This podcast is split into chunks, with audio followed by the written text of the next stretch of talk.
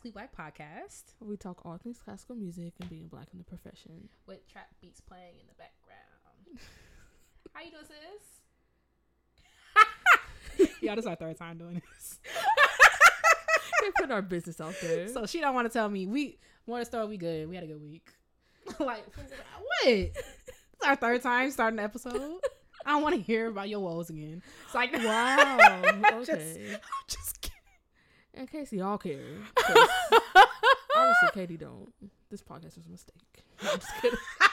wow. I was Um, playing, sis. In case y'all care, I'm in my feelings in the practice room all day today. Cause ain't nothing coming out. Just got so much stuff to learn and stuff. Yeah. like t- it's like the the weirdest thing i feel like i don't learn new repertoire um like often enough for me to remember what i do to get it under my fingers because now i'm trying to get so much stuff just under my fingers like Mhm. just a bare minimum before i start adding all that extra junk Mm-hmm. um it's just not happening because i'm trying to f- like it's it's a lot you have a lot to learn, especially like I totally get that. And it's like when you have like big things to learn. Like I'm sweating, pre screenings are due. I'm still figuring out Bartók's, just trying to get under my fingers by the end of this month, so I can like add music to it. mm-hmm. I totally get where you're coming from. You be in, in your feelings, sweating. right It's supposed to be. um I don't know if you feel, you feel like the process gets easier. I mean, learning music does get easier for sure, but the level also gets higher. So it's Right. like meanwhile i can't even find my practice journal i need to find that you're so organized with practice, and I'll be like, all right, girl, we doing? today?" organized. Meanwhile, I can't put my finger on where it is. Organized within the journal, but don't make, don't don't matter whether or not the journal organized if I don't know where it is. Shut up. What? I go to the practice. I'm like, all right, sis. So My what are we doing? God. And what I noticed recently, recently for me is like, I'll be like, all right, I bet we're gonna do this, this, and this. Right? Mhm. Four hours pass. I'm like, okay, one thing. I hate. We cannot spend four hours on one thing. Right. It'll be four hours on one page. Like, Okay, cause share those twenty pages. It's not twenty pages, but you know. right? Just trying. I'm just trying to make it through. Listen, we, and we gonna make it, and we gonna look back and be like, wow, we did that, or it was done. But most likely, hopefully the former. hopefully the former. Right. Hopefully, I can live outside your house in a box. Are you done? It's too late for this. It's too late. Um, you got news for us? Yes, ma'am. Um, so today we're gonna talk about uh some fairly recent news. You know, it happened, it has passed, but still worth talking about. Um, so as you may know, the Chicago Lyric Opera musicians went on strike recently. Um, and basically they went on strike because uh, management decided that they were going to cut costs.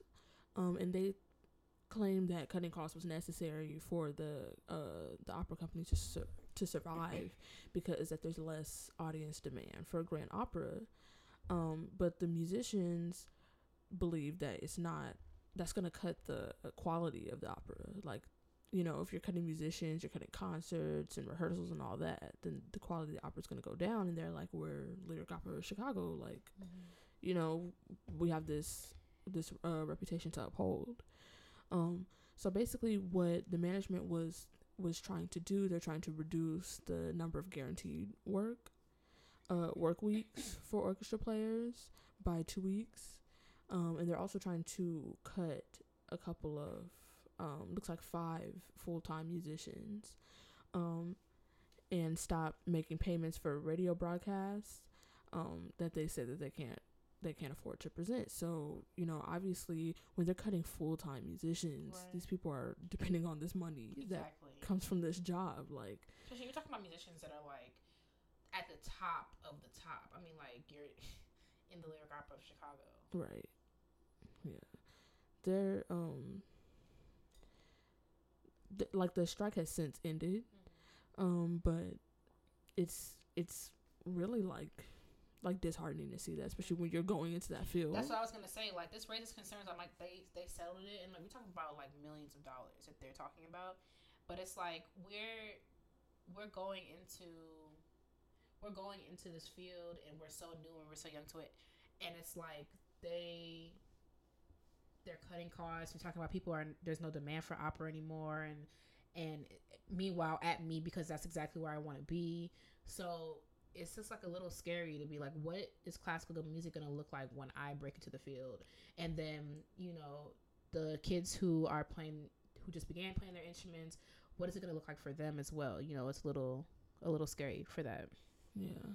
Um I think that you know, I, I'm glad that the strike is over, but um basically their their concerns are that in order to have a world class opera company, you have to have a world class orchestra. I agree. Yeah, like I'm. I don't know. You're more into opera. Um, I don't think the junk is lit. I'm not opera? even sure. I'm not even sure if if I've ever even played an opera. You never before. played opera?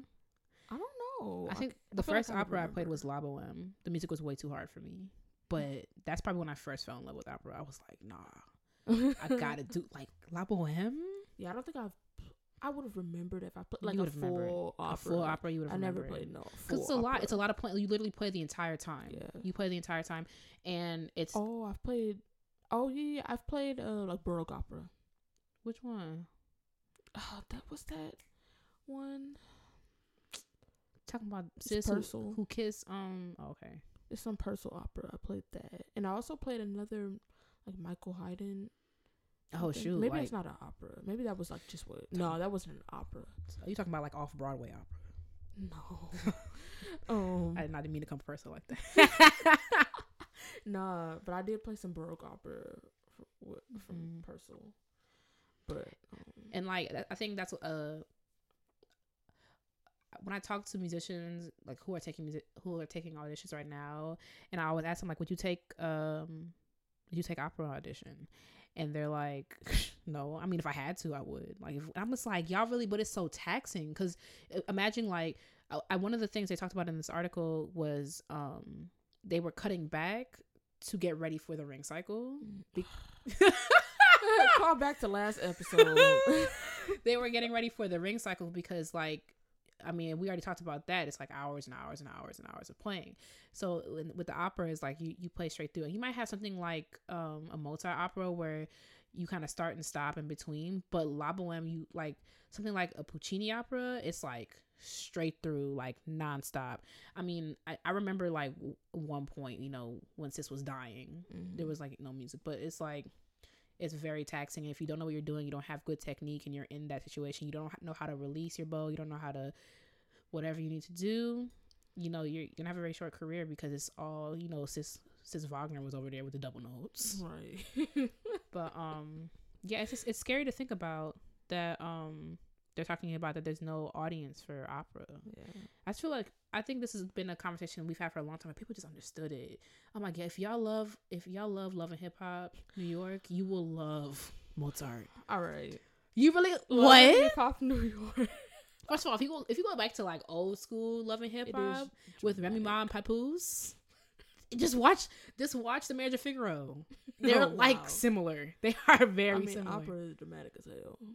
It is. It's literally a soap opera. I'm not even finna lie. Like I I like got a more or or um developed a better appreciation for opera after I took like music history. Mm-hmm. Because before I was like, I don't opera, like you know, because I, I don't like like I don't care for vocal music. Mm-hmm. I don't mm-hmm. really care for listening to people sing anyway. But opera, like there's some stuff that I was like, okay, I see what, what? you're doing. Nah, opera. But I can't sit through no opera. And I'm talking about like good opera vocalists, I'm talking like Diana Damrau sis is sickening. When I tell you her, um, you gotta look up the her her rendition. It's not a rendition, what her uh recording. I don't know if it's a really even recording either, but her performance. There we go. We got there. right. The Queen of the Night aria from the Magic Flute. When mm. I tell you, you could hear the overtones. It's like ringing. It's like literally the most immaculate thing I've ever seen. When she had that like that crazy wig thing. I don't know what the headdress. She had like that sickening costume on. Like that's like that's I think that video plus me playing La Boheme was like, nah, I have to opera like flat out, like it just has to happen. Right, and it will, it shall. And just because I want to do opera, like respect my privacy at this time. Do not add me for the lyric opera viola audition because that's my privacy. I will not be taking it, but um, we'll get there someday. That's sister. I just want to um, you know why? um, uh, just get into I guess like what what they settled on because you Mhm. know the strike lasted five days, um, and they eventually reached a new labor agreement, and it re- it did reduce their guaranteed weeks of um work, but and the size of the orchestra, so Mhm. they had to compromise on both of those things, but um it did increase their weekly salary. Mm-hmm. So, but I know them people that lost their full time jobs. Exactly. What, what you know, it didn't specify. It says that it it um reduced the size of the orchestra, Mm-hmm. so that could have that could mean they let go of part time players. But I doubt it if they're doubt it. increasing salary. Unless they're trying to up the sub list. Hmm. All right. Um, and then I have a piece of um positive news. Rare these Oh. days. it is rare these days. I was going, uh, scro- just scrolling on Facebook and seeing um this new film that's coming out, or they're trying to get funding for this film called RAW Film Dash from Destitute to Doctorate, and it's about this homeless man. Well, he was a boy. He was Mhm. homeless, and he grew up to become the first uh, black man to, or black person in general, to get a doctorate of music in tuba. I was like, "Oh, you out here!" Like, like you tubuing, like for real, like you, Right, you, like, you, you play, boom. play tuba, yeah, boom, boom, boom, right? Like, bum, bum, bum. tuba. That's so annoying. um, yeah, but this is crazy. I'm gonna read the uh, the overview of um of the film. It says Dr. Richard Antoine Wright, um, which is sorry, R- Richard Antoine White, um, which is what the RAW stands for in the um in the name. says was a homeless child in Baltimore who became the first African American to receive a doctorate of music in tuba. He's a professor now and also performs with the New Mexico Philharmonic. His remarkable journey shows what happens when grit collides with educators who refuse to give up. Now he's on a mission to help youth see that anything is possible with a little imagination. It's a message that kids in cities like Baltimore and everywhere need to hear. Listen, black excellence. like, like black, black excellence. For real. Like when I tell you, like I watched the trailer, he's over here talking about there were nights when he had to imagine a warm blanket and imagine food in his stomach. And he went from that, now he doctor to right? Okay, Doctor White. That's Like, crazy. Wow. It just shows you. It goes show like work work ethic, but something also like finding the teachers who are willing to invest in you. Right. And it might not seem like I think I said a couple episodes ago. I was like, I would not have been here without people who like took an interest in me. Right, and there are people out there who will take an interest in you. You just have to find them, and they'll also be drawn to if you work hard and you want Mhm. something like. He, you know, those same teachers that took an interest in him, maybe didn't take an interest in somebody else. You know, so that just goes to show like how he really just put his best foot, best foot forward and just really went after it. Yeah, It's crazy. Is for real. It's crazy. It's super inspiring. Like I can't wait. So basically, they're trying to uh fund this project. They have a trailer out and everything, but they want to, you know, some funding to finish, um, finish filming. So I'm going to link the page where uh, you know if you want to there's a lot of information about it and the trailer and a lot of pictures and stuff so if you can't donate you could just check it out but if you can Mhm. donate that would be great Mm-hmm. yeah so Aww. no i'm excited to see this i'm really excited Yeah, I hope they get the money they need. I'm gonna try to give to. I'm sure I'll try to sew into this project. I think it'll be really exciting and also like representation of blackness and color exactly. in in music. All right That is an intermission for us this week I do have a little activity again for us this week during our intermission. So so we all have pieces that we're very fond of, pieces that we make emotional connections to over the time of being a musician. So I have some pieces that I want to ask you that have had a profound effect on your life in different ways. Mhm. I gave Delaney these um questions or prompts before just so that they can she's not coming off the dome with them so you don't say something that you don't really mean or whatever. So um the first one is I'm looking for a piece that gets you hype from the opening bars. Like you hear two measures, one measure, you're like, oh yeah, this is it. Here you go. She's in full Millie Rock. in full Millie Rock. I mean, listen. Um, there is a piece just like that. Got it all queued up. Okay.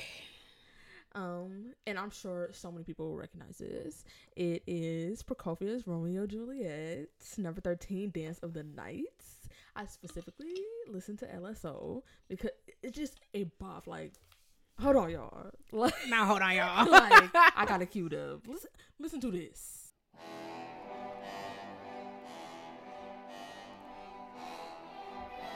Hey. Hey. What? Yeah, it's good. What? That's a bob. Like, no. When you hear that junk, you, you hear that come down, your neck all turned around. Like, oh, this what we doing? Especially like that brass on the That- bottom. Boom. Boom. Like, Oh nah, it go. You know, It go. y'all know I don't stand for Prokofiev, but he did All right, that. so let's move on. You coming for his neck? Okay. I don't stand Prokofiev though. Like, there's only a couple pieces because I don't know a lot of his rap, yeah. so I don't stand him. But that junk, Yeah, it's I'll, I'll give you bob. that. It's Like, a, it- it's a bob. I will give you that. most people, most people are like, what? Mhm. You know? A piece that gets me hyped from the opening bars, Mahler 2, first movement. When I tell you that junk just make your ears go, wait, hold on. Right. And it's like, you know, I like to pipe up or whatever. I could be like a lot. So when when he's like, um, I'm like, oh, this is what we Right. doing? and then he goes, um, but um, I'm Right. like, oh, I tell you, I just sit up straight. I move my weave, and I'm like, okay, say some more stuff. Like I just that piece gets me excited from the jump. Like Right. it don't matter what mood I'm in. Like I'm like, okay, we could do this. Like right. let's go. I'm not. I've never played that piece, but I would love to play that, like Oh. in, a, in oh. a bass section that's like eight D. And you want it to be deep. And you want that cello section deep. And that's all you need. That oh my god, they should sell. I'm telling you, like your hearing might go, but if they were to sell like a orchestra seat that's right between the cellos and the basses, because now you got the brass over here, you between Right. both of them. Now your seat vibrating, like that's the best seat in the house. And if your hearing goes, it's the best the last best Right. thing you heard. right, You better thank. God. At least you went out with a bang. with a bang. right. Okay. what is a piece that you'll never play again? You good over there? I'm more than fine. Thank you so much. Just look pressed. That's all. This piece makes my bones itch in the itchiest way possible. Um, and I will not play it because I refuse to listen to it. But it's Farandole by Bizet. That's like that that middle school orchestra piece that Mm. everybody had to learn. so they can get you to do dotted dotted It's eight sixteens. Yes. My It students sounds played so that. Terrible. I hate that. But it will teach them. It didn't teach me nothing. It didn't. I'm still playing the rhythms wrong. So okay, triple E. right. I'm still playing them as triplets. All right. no, I'm just kidding. I don't. I don't love Farandole, and I don't love Bizet either. But He's so dusty. I don't know if he see sis. Dusty. Okay. Right. Like what? Ugh, I feel like- and then a beat comes in. You feel uh, that jump? uh, Like I feel uh, like my throat tickling. Like I'm a, like I'm allergic to shellfish, y'all. I'd I'd rather eat a whole platter. Wow. Okay, them asking me like, "Oh, Delaney, we got this gig. It pays a thousand an hour. We playing Farandole. All you gotta do is play Farandole. It's only three minutes long. I'm actually more than fine. I'll do I, my rent come in late this month. It's fine. the podcast ends here, y'all. I'm gonna. That junk so dusty. I do not like that piece at all. What about you, sis? a piece that I will never play again is the Bruch Romance. Now, I feel bad piping because this piece is absolutely gorgeous. I stand for Bruch. I stand for his violin concerto. I think he does. I'm like, sweetie, you're doing just fine. um, but this piece, I don't know. I played it in undergrad and it was fine. And every time I want to reapproach it, it's just like I get a little nauseous. You know what I'm saying? And the, the thing, the problem with it is it's such a beautiful piece, but I cannot do it and I will not do it ever again. I me play the the Bruch Romance over it like and like, play it. Like it's just like it's beautiful. She's gonna be like, "Girl, you good?" I'm like, "I can't. I don't know why." It's-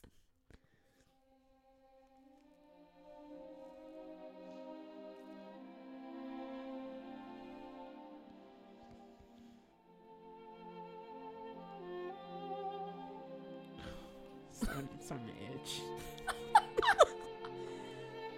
What's wrong, sis? It's so beautiful, but it's just like so oh. nauseating. This is such a pretty piece. What? Why don't you like this? I can't even explain. What? I can't explain. I don't know. It's just like the process of learning it. I was also going through a vibrato rut Oh, at that time. Oh. Um, intonation was here, there, and in China. So it was just like it was a struggle piece, and then it gets it gets real in the middle. Oh. Got well, that part is a little lit. That's probably the only thing that saves it. Mm. And then them raggedy double stops. I don't know. nah, I'm going. I'm going through it next. Um. okay, a piece you hear that you just gotta dance to. It don't matter. Like legs going up, throwing your back out. Dun, dun, dun, The Nutcracker? You know I stand for Tchaikovsky. I know you do. It's just funny that you turn up to that because when you just saying that, I see all the little uh all the little kids running out. Have, have you seen? Oh, you haven't seen the Nutcracker. No, I So that part, that's like the from the overture, right? Well, haven't. Mhm. yeah. So all the little kids are coming because it starts out with the um Christmas party, Mhm. right? Or the, the Nutcracker is presented, whatever. So all the little kids are running out with their little presents and coming downstairs, and all the guests are coming over, and you twerking on the Right. side. That's exactly That's what what- I'm doing. That John goes. Specifically, my favorite part of the Nutcracker is the Act Two to the Nutcracker Suite, Mm. but the whole thing really goes. But the Nutcracker's good. oh my god! Like all the the the, the Act Two. Like why every movement? Every movement got to be a bob. You can, you can take your foot off our neck once. Sis was writing music. We'll get to Tchaikovsky later, but Like He was- yo he was doing a thing. right. He was out here. What about you?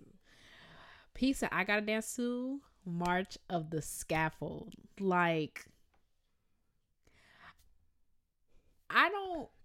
S- Symphony Fantastic is like is good, right? And I get it. It's programmatic, whatever. We talked about it before. But um, March of the Scaffold. Every time I hear it, I'm just like, you have it. I don't have it. Let me pull it up. Right there when that junk come in, because you know what it reminds me of. I was telling Delaney earlier. It reminds me of that song. On my don't dance, we just pull up our pants saying do the rock away. Hey, now lean back, Hey, lean. It sounds just like that. Bum ba da da da ba ba da da yeah. It just like make your shoulders start to like you know what I'm saying like it's just I don't know Berlioz. We know he was going through it, but that John goes. Love it, love it. Okay, uh, let's move on. Uh, a piece that has you in your feelings. Shout out to Drake. Oh, a piece that always puts me in my feelings um, is a Bottesini elegy. And Bottesini, of course, you know, he's somebody for us. He wrote a lot of bass music. He's a bass player. But this song, like, I, I be listening to that and I be like, yo, are you good? Like, who hurt you? Listen, we already know Tchaikovsky can turn a melody. Right. I'd be like, who hurt you? Like, I said Tchaikovsky. mm. well, I meant Bottesini. well, you know, I agree. Cause you agree anyway. I meant Well- Bottesini because I don't know much about Bottesini, but you know I hear dude's melodies sometimes. Yeah, like he, like you know, real composer for bass, because you know some people would just be slapping any kind of notes together Mhm. and calling it whatever. Mm. Shout out to classical concertos. But- no, I'm just kidding. It's so cloudy in here.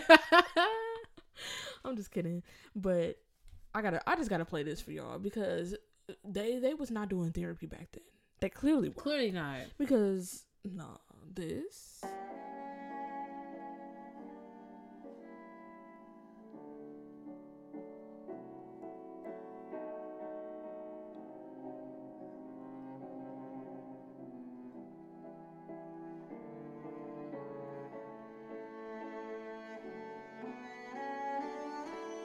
That's why I can't believe that's a bass.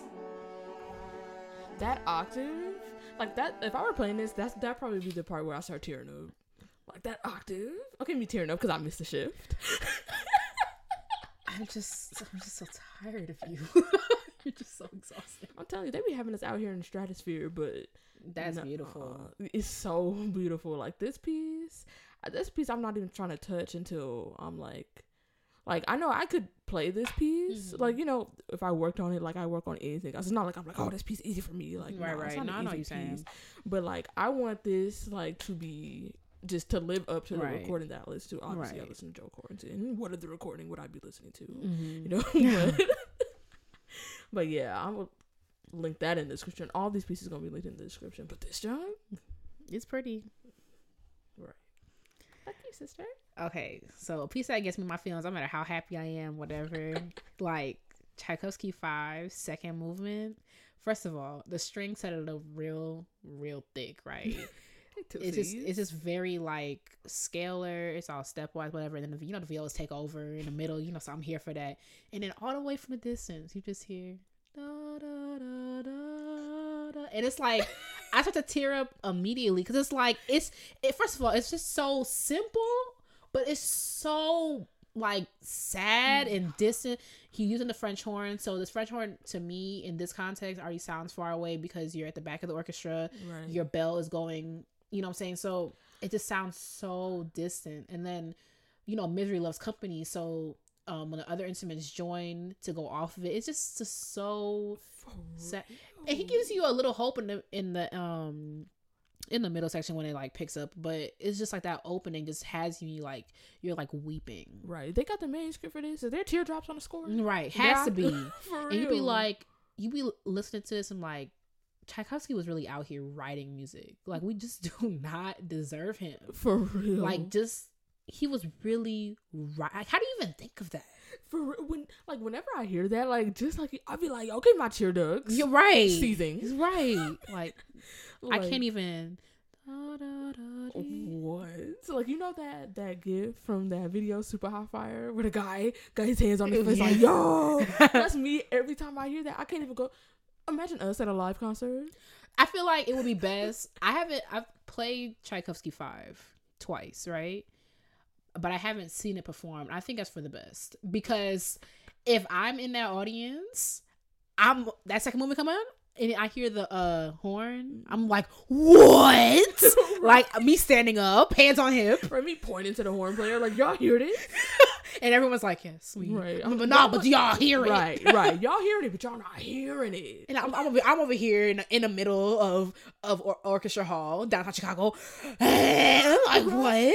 because like ain't nobody just listening to Right. that. You Like, don't just passively like to me. I don't know. I stand. It's like I'm over. I'm over there like, oh, you did that in the middle of the movement. Right. So I just feel like it would be best if I just enjoy this particular symphony from the comfort of my home. it just don't make no sense It don't like, and I know like y'all probably be like, "Get- sis, and that's fine. Keep that energy. I'm Right. saying for me, like that, the simplicity of it, like there's so much angst in it, and then also you pair it with Tchaikovsky's personal story, and you're like, yo, like my dude was really going He through was it, and through it.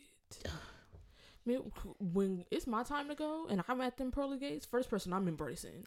right, Right. big hug, Right, for real. Like, you Grandma, I'll good? see you later, but right, like yo, but Tchaikovsky, Okay. okay, over here. okay, God letting you and be like, all right, all right, thanks, uh, Right. Tchaikovsky.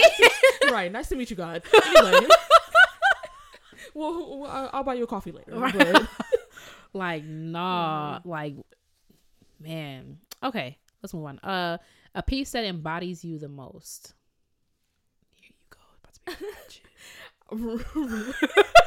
no, I have a, a really weird piece, but um, it's the Hindemith's Bass Sonata, which I don't even know what made me start learning that piece, but I was out here like, like literally every every movement that I ever like that I started. There's three movements. There's arguably like some people say there's four, but there's really three, and then the third one's kind of split. But um, every time I learned a new movement of that piece, I'd be like, "What is he? What even is this?" You Mhm. know. And then I learned it, and I'm like, "Oh, this makes perfect sense to me now." And that's the, kind of the piece. That's probably the hardest I've worked on anything ever because that Mhm. piece is just so difficult. And and I'll never forget I had a performance of that piece in studio class where after my teacher came up to me and shook my hand and was like, think you found your personality piece. And I was just like, What? Like that's so weird to me that it's Hindemith Sonata. Like, cause I don't know, it's just weird. It doesn't seem to embody me, but I feel like I connect with that piece a lot. Like I just, it just fits for me. And like Mhm. even after that same performance, somebody in my studio who um is just a great bass player. So you, know, there's people whose opinions you value a lot. right, right. Texted me and was like, "Sis," well, she didn't say that. No, she was we like- know what she said. she was like, "You own that piece." Like, Aww, it's like, okay. And every other piece I play owns me, but that one piece, okay, that one piece, shut up. I got that one. That like, I don't know. I've never worked so hard, and then that that kind of, um, and then I like I felt that reward from it. Not on my jury, but you know that's neither here nor there. We're gonna, we're gonna leave this topic of the jury alone because that's please respect my privacy at this time. I'm interested to hear your piece. Um, my piece is that I think embodies me the most is Schumann's Adagio and Allegro. Okay. I'm gonna play a little bit of it, just the Yeah. opening, and then you can skip to the middle part too because it gets lit. Okay. Yo, this do not deserve to be a.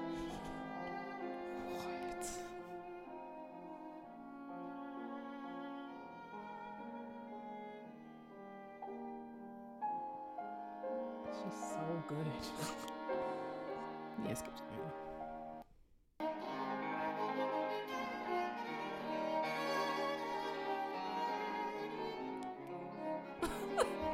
sound like Schumann.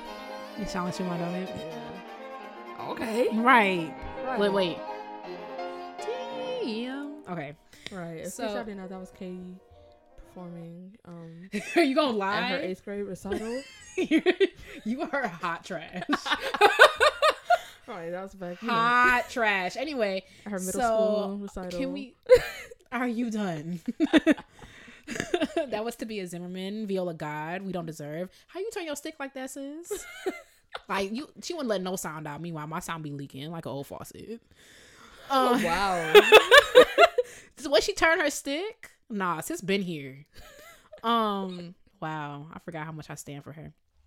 Okay, so the reason I picked this piece, um, I played it once, never performed it, and I think it embodies me for a lot of reasons. The first one is like, I feel like everyone everyone struggles in life, you know what I'm saying? But I feel like going like going through what I've been through to get to this point, I think it really embodies like the the the slow opening.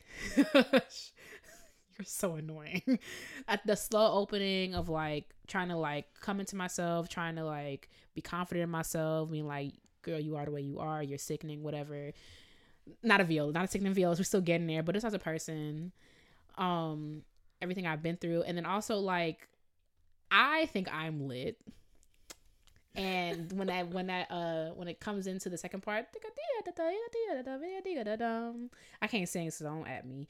Um, that part, you know, I'm a little lit. I like that part. It turns up, and then that opening part comes back again in a different key with more strife. So it's like it's like four or five sharp. So it's like really thick, really difficult to play in tune. So it's like life life comes and goes at you, whatever, but you still come out on top, you still come out lit, you still have a good time. God is able, whatever. So I feel like just my personal experiences, like I think this piece embodies me the most. Like going through stuff in life, but still figuring out how to smile through it, figuring out how to get through it. I feel like that's definitely a piece that I resonate with the most. And also when we're talking about Schumann and his different because he was a editor for some music journal in Germany and he has he's like these two like character type um things that he used when he would publish publish works.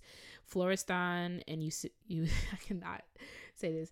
Uh Eusebius, do not at me. Uh Eusebius. There we go. I I got there.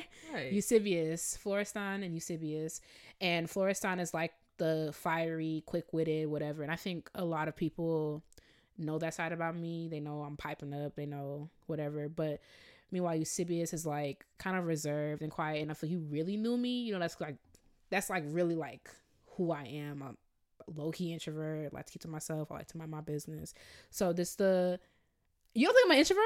You, what? I'm such an introvert. the loudest person I know. You can be a loud introvert. Not really. You can be. But you're you're personable. You be out here. She always on the phone with somebody. She always out here. okay. Social events up and then up I'm the wazoo. okay, and I'm also exhausted when I get back. I'm I Anybody Any- would be okay. as much as you be doing. I don't do anything. Do not let it's propaganda. Meanwhile, we can't record next week because you all weekend booked. it's sorority season, sis.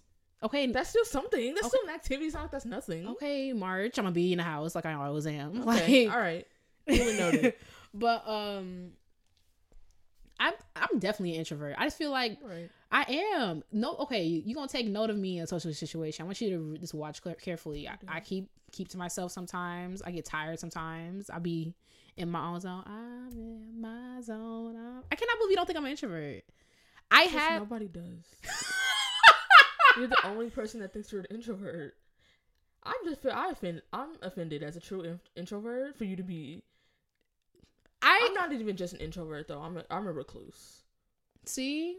Nah, I'm not. I'm not like that. Like that. Like I like to. Don't appropriate my culture. Shut up. I like to. I, I have friends. I like to talk to them. Yeah, but like in a social setting, I'm I'm very. I could be like Friends talking, social setting.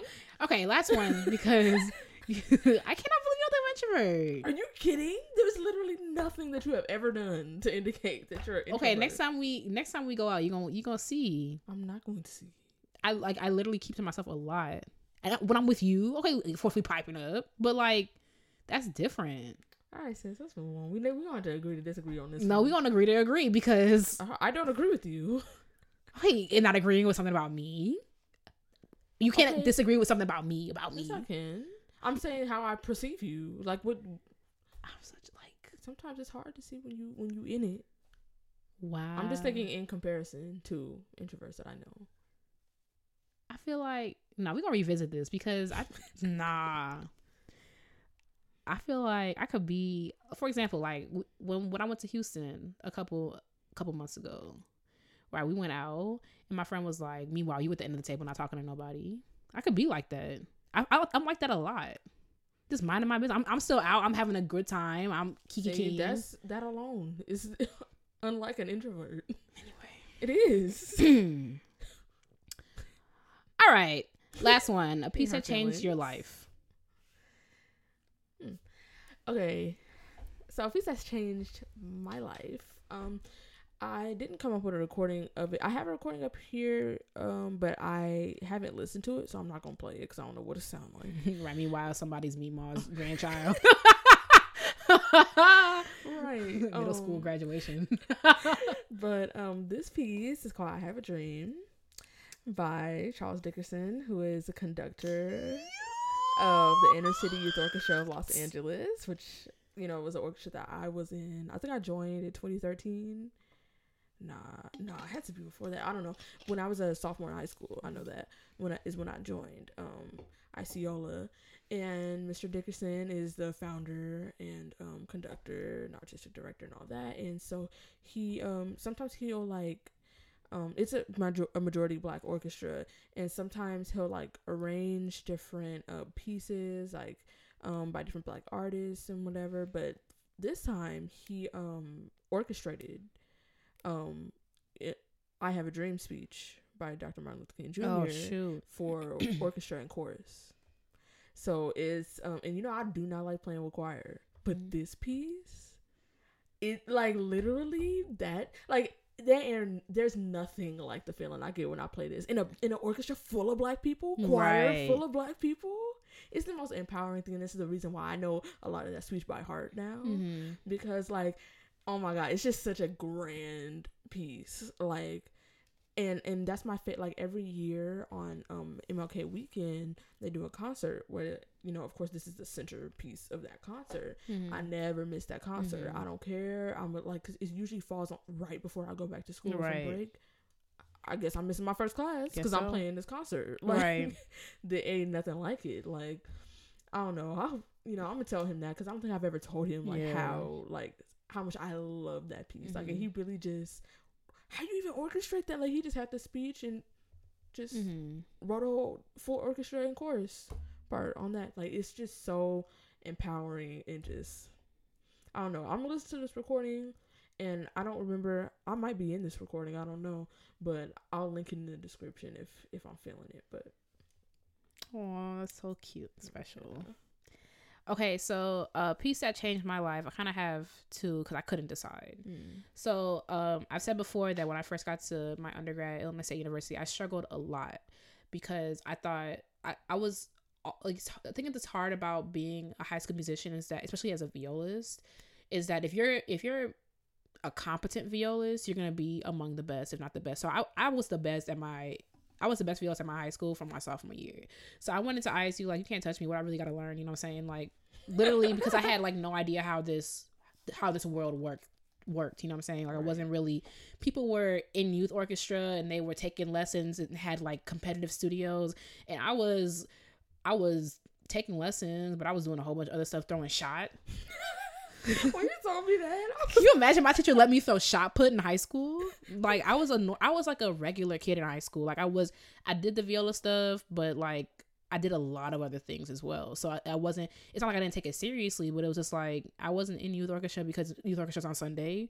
My mama ain't missing church. Take me to youth orchestra. Mm-hmm. So I just whatever. So I struggled a lot, and um, I was in my feelings a lot of the time my freshman year because I was just so terrible. I was just so so bad, and my sophomore year started to look up. So um, the we have seating auditions every semester for for orchestra at ISU, at least when I was there. So the piece that we were gonna play on the third cycle um, of the of the year was Brahms one. So I got my little excerpt. I'm like, all right, we're gonna learn this thing. We're gonna do whatever. And went in the audition and killed it. Right? I'm talking about like set the tone for the rest of your career. Are you done? okay, that was a peak of my career. Wow. so, excuse me. So um killed the audition and i don't mean kill the audition like i got first chair but i went from last chair out of 10 to getting fifth chair so much to the point that like um you would think like when you play these auditions like your teacher can hear whose VO is doing what and who's what and i just feel there's there's no way i mean like you you hear a student whatever and i also just bought i just got like a new viola whatever so i'm still trying i was still trying to figure that out so um so even when the screen went up, my teacher was like, "Yo, had no idea it was Katie," wow. and it was like, I was like, okay, maybe I could do this. Like maybe, and it's like it hasn't been smooth sailing by any means. Even in that, even that semester, um, excuse me, even that semester, people that I passed trying to outplay you when you're in your when you're in that seat. But I walked right to my fifth chair seat, and that's probably the the biggest accomplishment that I've had thus far. Like like I can I can do this. I can play the viola. I can play it well. I don't crack under pressure. And like have I cracked under pressure since then? Of course. You know, mock auditions or whatever, but that was like I was right there playing Brahms Brahms one, and that piece like, and then when the concert came there, especially when that the viola's got that melody, the counter it was counter melody, and in the first one, but I was on the I was on the front of my seat like I did this, and I'm gonna play this viola out to the crowd. FO was going straight out. nah, you gonna hear this little viola because that's back when I had my little baby viola. Um, I was like, now nah, y'all hear this. Listen up. so that's probably one of my that that piece like for sure changed my life. Um, and then coupled with that, the reason why I couldn't pick is the Egmont Overture. So in the same in the same period, that same semester, my conducting teacher, Dr. Block, scared the life out of me. I, I swear he didn't like me. If, if I if I and if if I told him that I didn't I never mentioned it when he was here a couple weekends ago. But if I told him that he like that's not true. But when he because he's the type that will come for you in orchestra, oh, be like, whatever like he will single you out or whatever. And i and i was like i'll be rolling my eyes. I had was chewing gum. Like i did not want to be wow. there yeah i was to go in the back of your viola. Saving it for later. I was going through it my freshman year. So that same semester with brahms that's the that's the semester that he let me into the conducting studio. And i had no no reason. I think when i tell people like i study conducting they're like oh yeah whatever. We all took conduct. I'm like no no no. I mm-hmm. was in the studio. I had no business being in the studio, but I was in the studio because I, I asked him to to join the studio, scared as heck, shaking when I asked him. But I'm like, I want to join the conducting studio. He was like, Yeah, I'd love to have you. And I thought he was just talking on his neck. And then I got the email before the week before the semester started, like conducting meetings from 11 to 1 on Thursdays. So I was in there with grad students, and the conversation was normally over my head because it, I'm talking about master. I'm in there with master students. I'm just a little sophomore, whatever. And the first piece that you have to conduct with the orchestra is Egmont and that was a that was like so terrifying for me because I wasn't a good musician yet. So to be a conductor is more you have to know everyone's part all the same. You should be able to sing the second bassoon line you know all this stuff and the conversation was over my head and i did it i conducted it i still have that video first time oh. getting up in front of an orchestra conducting egmont and it's like the the 180 from like when i first got to isu that was like my that semester was like my like of 20 like 2013 that was like starting an ascent like maybe i could do this like maybe maybe i could be a violist you know or, or whatever you know? So that was like a huge turning point definitely changed my life for real. So i can't i can't pick. Can't pick. Okay, all thoughtful. all right and we're Um, moving on. Well, I just want to say, um, if people want like if if somebody who's listening wants to like specify a piece that Yeah. fits any of the criteria that you know we were just talking about, let us know. yeah we'd love to hear from you email your your thoughts or your your specific experience to classically by podcast at gmail.com or comment um on the podcast we'd love to hear from you and we're gonna move on Hmm, very special episode today. yo this is a little bit more fun than our normal like whatever but i'm excited for this because this is gonna be stupid Right. Get get things off my chest. right we just you know bring all your bring all your woes into the storehouse because i have plenty today we're talking about pet peeves and orchestra Right. um, what is what are your some of, what what are some of your pet peeves? Um. Well, one of the things I'm gonna have to come for your section real quick. Off the bat, Right. Yeah. we can't use I this. one. well. I mean, I can start with something else. Go ahead. Now I want to hear what you got to say about the violas because y'all couldn't really play this whole orchestra thing without us. Okay, sandwich with no meat, with no tofu. yeah. Right. okay, sandwich, peanut butter and jelly. No peanut butter, no jelly. What you gonna What you gonna do without violas? You can't do anything. You can't, Mm, You- and you shan't. Well, you can do some things. Meanwhile, for opera rotation, they never have violas. because they have pick these raggedy little operas with no with no viola part. That's why no one plays them.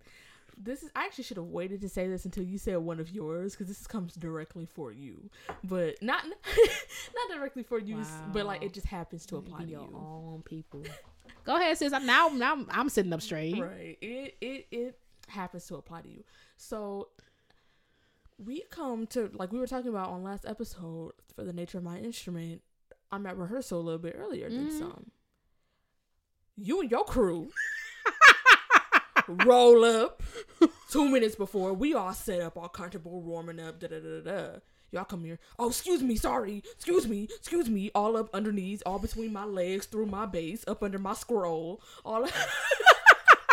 I'm like, y'all couldn't have got here earlier. No, because for what? First of all, secondly, it's an in and no bass sectional. No. So you can't be like, of course we're gonna be like, excuse me. And if y'all want so big, then we Okay, wouldn't. That's not our fault. It's stay in your section. Y'all act like y'all need all that dummy room. We do.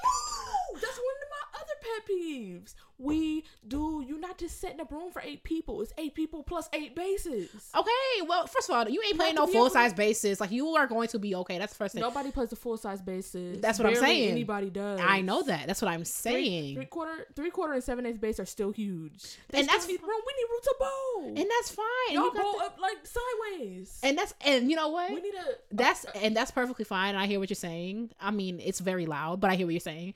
All I'm saying is we also have our little area, and y'all come. We're not gonna get there 20 minutes before rehearsal for what? Get there 20 minutes before. Get there 15 minutes, or go around. Go But- around where? but If we people- do the violin section, so we gotta. Meanwhile, y'all, uh-huh. y'all knocking my stand over. Anybody knocking your stand over, yes, sis? people are knocking my stand over. You don't need a six by six air, circ- area I to play the bass. for that. I didn't ask. First of all, you don't know what I need. Start there. okay, that's disbanding the, the podcast due to unreconcilable differences. I'm saying like I hear what you're saying. But they be they be up under us. Oh, excuse me, bumping on my bass, all through my my uh stand turn sideways, hitting on so and so bass. Like First of all, I don't know why you couldn't through the bass section because you can just through. See that's different because you really could just cut through. You know how there's a little break between like the tubas and the bass. Just go Right. right there. But you know people do a lot. They do so much, and that's different. Like I ain't, I don't do that. I, I always go behind the bass section. When I'm gonna come through the bass section. First of all, I ain't because you're not. What you're not gonna do is touch my instrument. When people like bump your instrument, Right. pet peeve. Right. Like you're not gonna. This ain't no thing from the Dollar Tree, sis. You bumping my instrument, talking about. Oh, I'm sorry. You better be sorry. Right. Now I got to scratch in my junk because you want to be extra. Nah. Nah. They be bustling through, hustle and bustle. Like, nah. Get to rehearsal on time. Right, that is on time before the A. Sis, I go brat brat brat when I take my viola out, Okay, viola- no, okay, hands all cold. and that's fine. Viola out of tune. Right, that's what the A is for. Okay, you don't pre-tune? For what? Just in case. Like sometimes if your instrument goes dummy out of tune. My viola don't go dummy out of tune. Okay, sis, sis in the next room hearing it. right. my viola doesn't go out of tune, especially like I'm usually if I'm going, I've I've played that day. Cause v- rehearsal's always in the afternoon. Well, it's you know rare. what? It's rare that I haven't played touch my instrument all day. You know where why basses go out of tune? Cause violas come by Anyway. against them. One of my biggest pet peeves is when you playing your concerto in orchestra. I don't want to hear your raggedy rendition of Mendelssohn. I care nothing to hear it. favorite violin concerto. I Are had to you joking? Mendelssohn? Oh, we got to talk about this later because I just yuck. I see you so differently now. no, you know I can tell you why. There was in my youth orchestra. There was a guy who he he never learned the whole thing. He only knew that first little part, and literally every single orchestra. Okay, you see? and we rehearsed for like four four to seven hours on Saturdays. And you see where we came right back where we do not circle. practice your concerto. That's exactly why I hate Meanwhile, we get to the development of the piece and you sweat sweating. Practice I that. like the third movement of that concerto though. oh, it's lit. Yeah. I just I just don't understand why you feel like you must play your concerto here. It's just and I'm talking about don't play your don't play your excerpts. Just if you if you be like, hmm, what should I do? You could play the music on the stand, Right. or you could be on your phone, or you could just you could just sit there. Right. Play a scale. Do a little. Right, but when people exercise. doing all this junk and no one cares about, and now everything out of tune because you're trying to show out. No one cares about your raggedy Elgar, sis. like junk makes me. When I tell you, you want to make my bones itch in a special kind of way, go ahead play Walton. Go ahead, and that's why that third stay out of tune. All right. what? Okay, opening that piece on a whim, on a wish. Nah, y'all dummy annoying. One thing that you said in the last one, you talk about people bumping on your viola. One of my pet, one of my biggest pet peeves about, and people do this with basses, is when people walk around my neck when they step over the neck or something. And one thing, I'm very, very conscious of when I am in someone's way. I will never ever put my bass down in in a place where somebody has to walk around it mm-hmm. if I don't absolutely have to. So if somebody's walking around my bass, stepping over the neck, all that, it's because the and it means that they didn't have to do that because I, am not going to put my bass in a walkway. Right. I'm not doing that. So if you do that, then I'm on your neck. Because one time when I was in high school, tell me why I have my bass. I always put my bass down, bridge towards the wall, the way it ought to be. And some dude kicking a soccer ball kicked it into the back of my bass. And when I tell you I was going to jail that day, because first of all, I don't play with people's instruments, and also I'm a very clumsy person by nature. Mm-hmm. So I've never in my life, in my recollection, ever stepped over somebody's instrument, because I will trip, it's rude, and it's rude. This why ain't you over here playing uh, tap dance all around my scroll? right. Like what? I don't understand. People are just. Now my pegs on the floor. people are just. It just it, it bothers me. They're not conscious of it, and then like they they just don't care. And then when they treat it like a like it's a piece of furniture, I remember talking to somebody. They come up to me and now they lean on my Leaning on your bass. Yes, it's like sideways on the ground, and they lean on it like it's a table. I'm like, that's not a table. And they're like, oh, sorry. nah, it's not a table. It's not a coffee table. Yo, people are mad inconsiderate. That is so rude. I just don't. I don't. what? Like, nah. Going off of yo, um violas coming in all whatever, whatever. Mm. When the A starts early, The A don't ever start early. no, sis. because let me tell you, sis, because you over here, you want to come for me. So I'll never ain't forget. early. I will never forget because if you know me, you know I'm a late person. God is still working on me. God, How long he been doing that? I'm a very late person. I'm a very late person. I tried. I listen. 2019 gonna be my year, and um, so I'm coming in. I'm usually coming in orchestra with uh with little time to spare, right? So I get there one day. I get there. Orchestra starts at 3:45. I'm there at at 3:43. I walk in to Kodak. Um, A going. I'm like, hmm, that's weird. Why why Verone starting early? My stand partner, old Snake. She was like, she was like, she's the orchestra librarian. She's like, oh no, no, I got you. I go look at that junk the next day. She would mark me late. Do not. This is the thing, and this is goal for me in life. If you tell me because I'm a late person, if you tell me one time, I'm not going to be ready before that. And maybe one day when I when I get like all the way Downbeat is at three forty five, sis. what? Downbeat. Nah, a I mean, yeah, but still, And that's fine. still a, like know three what I forty five and a half. That's fine. We can we can play the downbeat. But if it's three forty three, I got two minutes. It's gonna take me thirty seconds to get my VO out the case, and then I don't pre tune, so I'm wait I'm waiting patiently for the A. Do not start ahead of time. That goes for anything until I get my Clock could've been like wrong, what Clock could have been wrong. uh iPhone don't lie, sis. We are on a universal clock, and I ain't set my no. She did me dirty. Do not start stuff early. If you tell me six forty five, don't come at six forty waiting for me to be ready and be in your be in your feelings. My friend did this to me one time. He can't. He was like, he's like, I'm gonna be there at seven. He he called me at seven at six fifty. You ready? No, cause you said seven. That goes for anything. No, that would get on my nerves for rehearsals. Not for orchestra's a little bit different because there's an A. But like if I'm a chamber rehearsal, and I say like, and we schedule a chamber rehearsal for seven thirty, and you walk in at seven thirty, I'm gonna be looking at you sideways. And I normally walk in at seven thirty.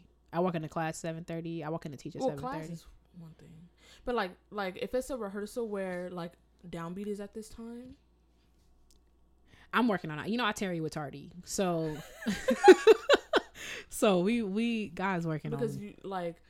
uh, Well, maybe that's because me. You know, we and it's the nature of your instrument. I think I'm spoiled. I literally take my feel out the cloth, put my shoulder rest on, tighten my bow. That's true. literally.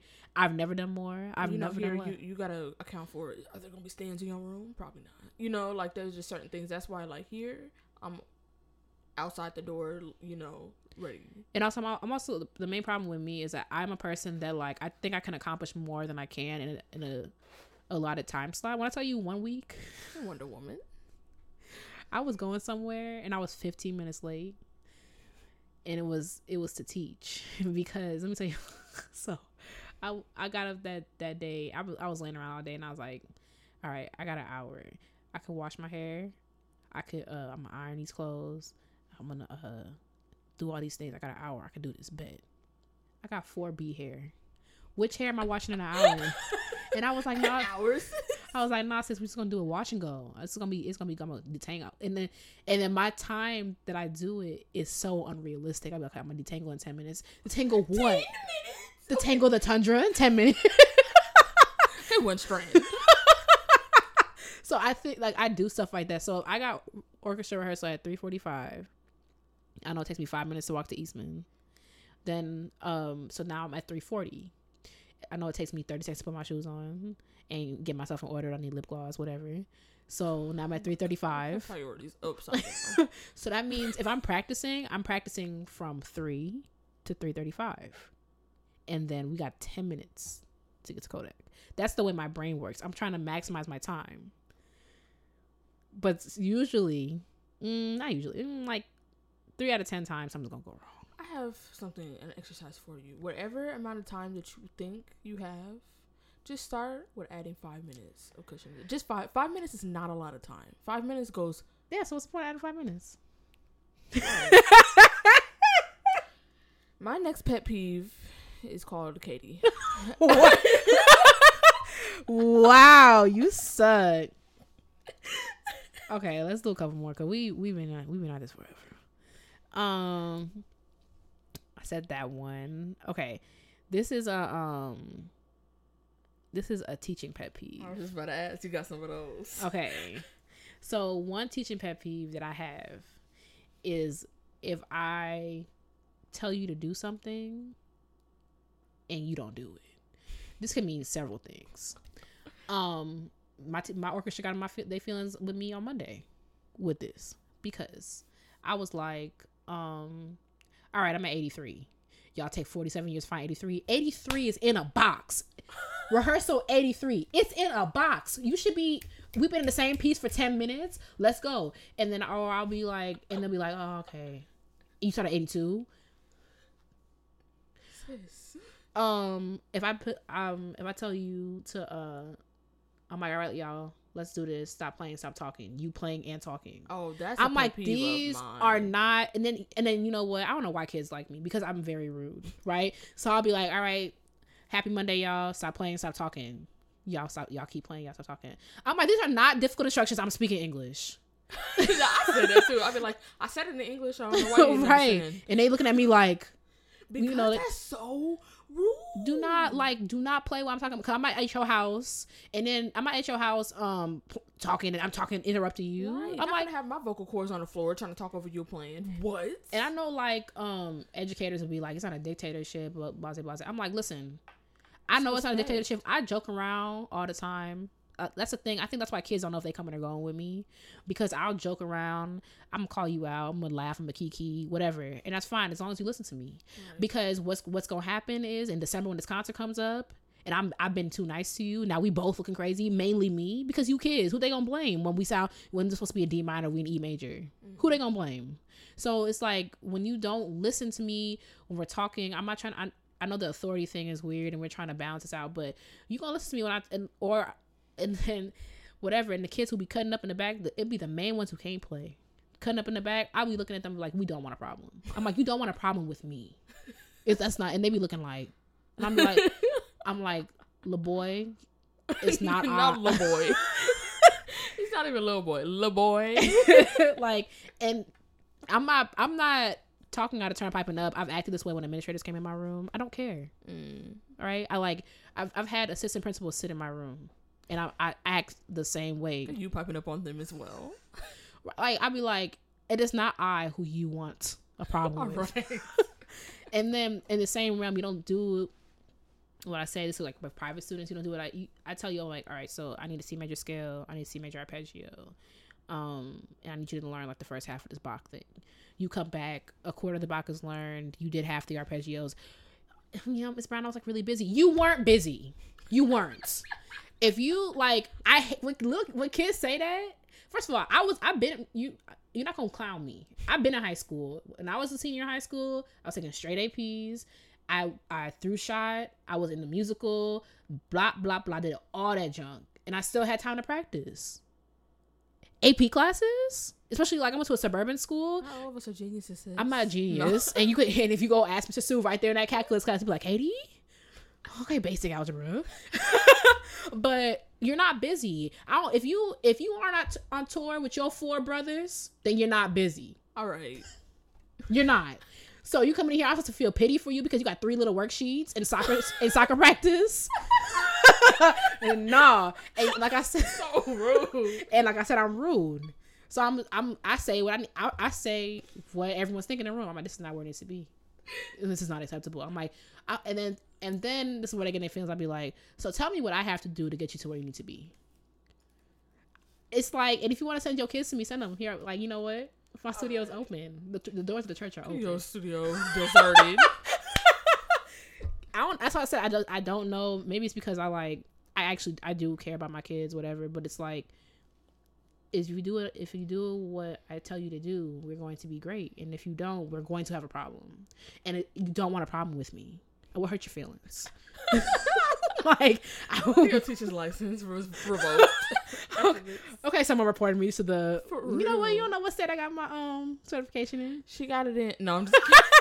you told everybody where you went to school. That don't mean nothing. I could have grew up in Michigan. She didn't. Lansing. you know where I grew up? Nevada.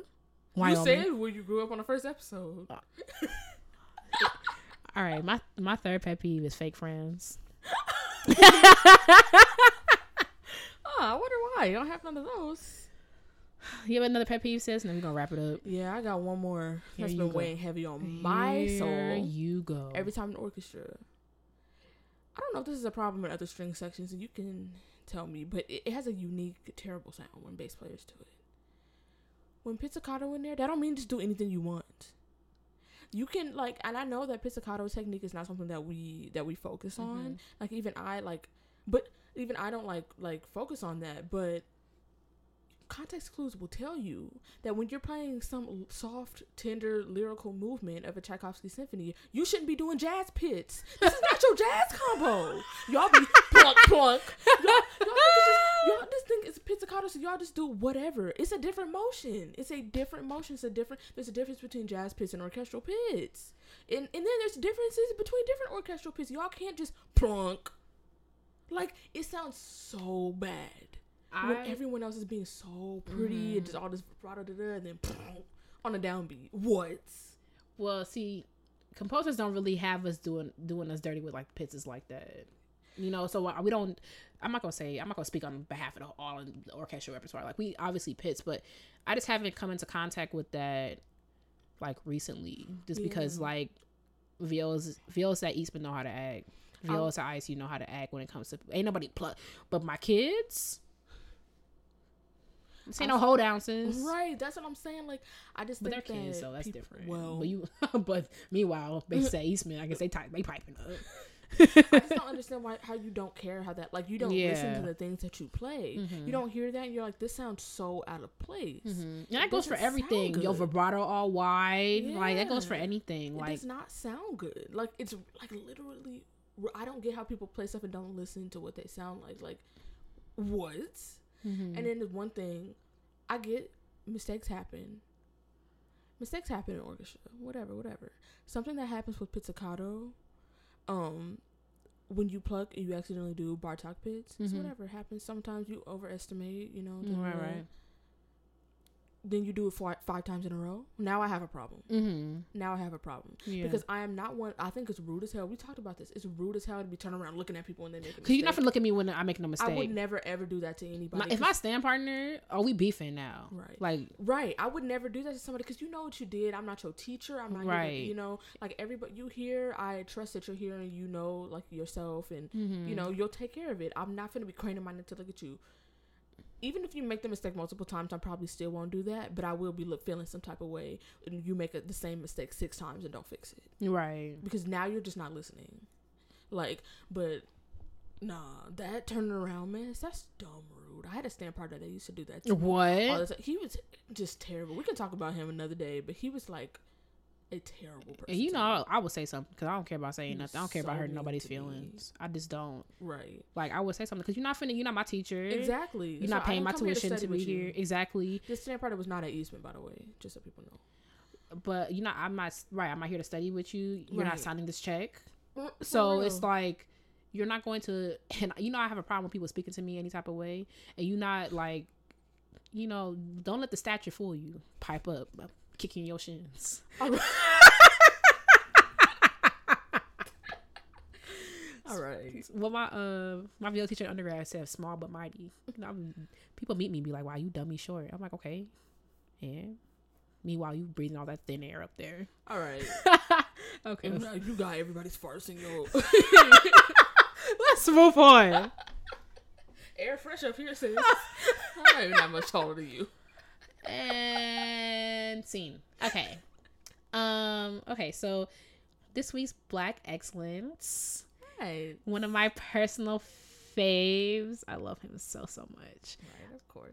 Um, it's George Taylor. He's a professor of viola, um, here at Eastman, and I just I have so much respect for Mr. Taylor. Like he's one of the kindest, most knowledgeable people. I remember I took a trial lesson with him, and I was like, oh, this is about to be good. Like, cause I'm like he's black, and like I've never had a black teacher. For, I've never seen a black man in this space.